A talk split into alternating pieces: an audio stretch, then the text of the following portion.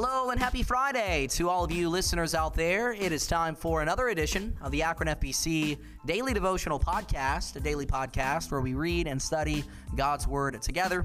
Thank you guys for making us a part of your day today and wrapping up the work week by tuning in to this Bible study. We're also going to wrap up our series or our sub-series on the fruit of the Spirit today, and that is the fruit of long-suffering. Each week or so, we have been looking at the nine character traits of the fruit of the Spirit, and we are now on the fourth one, the fruit of long-suffering, or the fruit of patience. And last week, we looked at the doctrine of long-suffering, but to close out the week this week, we are looking at the development of long-suffering, or the development of patience. We're making some practical applications to what we've learned so far. And beginning on Wednesday, we looked at some key strategies in order to developing patience. And we've covered three of them so far. We need to embrace our afflictions. When afflictions come our way, we rejoice and we embrace them because that helps us develop patience. Number two, we need to live by faith because the Christian life cannot be separated from faith. And then number three, we need to make a decision to run and not quit. Hebrews chapter twelve and verse one tells us to let us lay aside every weight and the sin which doth so easily beset us, and let us run with patience the race that is set before us. We are to keep on running and going on for God because the Christian life is not a sprint, it's a marathon.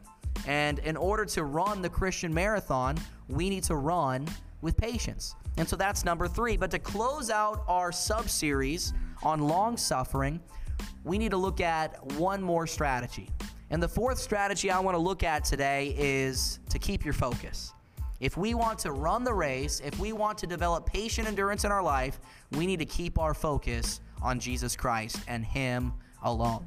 And we actually see that in Hebrews chapter twelve and verse number two. So Hebrews twelve one, the Bible says, let us run with patience the race that is set before us. But then in verse two, the Bible says, looking unto Jesus, the author and the finisher of our faith, who for the joy that was set before him endured the cross, despising the shame, and is set down at the right hand of the throne of God.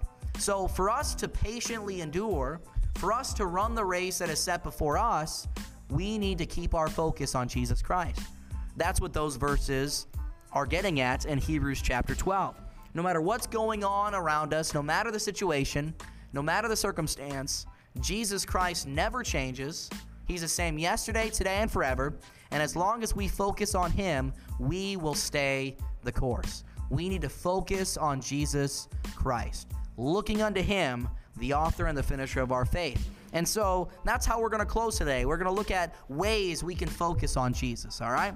And we need to first off focus on the person of Jesus Christ. We need to focus on who He is, right? The Bible says, looking unto Jesus, the author and finisher of our faith. He is the author and finisher of our faith. He is the leader of our faith. He is the light of our faith. He is the Lord of our faith. That's who Jesus is.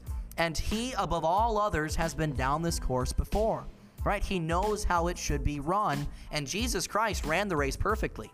Remember now, Jesus Christ lived thirty-three and a half sinless years on this earth. And He did not sin during those three and a half years. He ran the race perfectly. And so if we wanted a great example on how to run the race of the Christian life, just look unto Jesus. Look unto Jesus, the author and the finisher of our faith. So we are to focus on the person of Christ, but then we are to focus on the passion of Christ.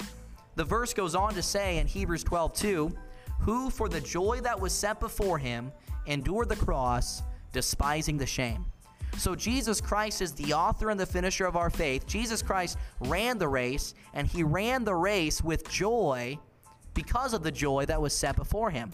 Because of the joy that was set before Him, He endured the cross.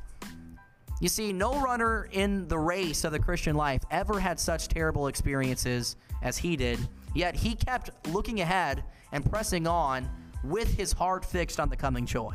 His passion was to glorify His Father, and His passion was to redeem the world. He died on the cross and suffered for you. And He went through so much suffering throughout those three and a half years and so much suffering on the cross, but He did it with joy. So if we focus on the passion of Jesus Christ, man, that motivates us to keep on going.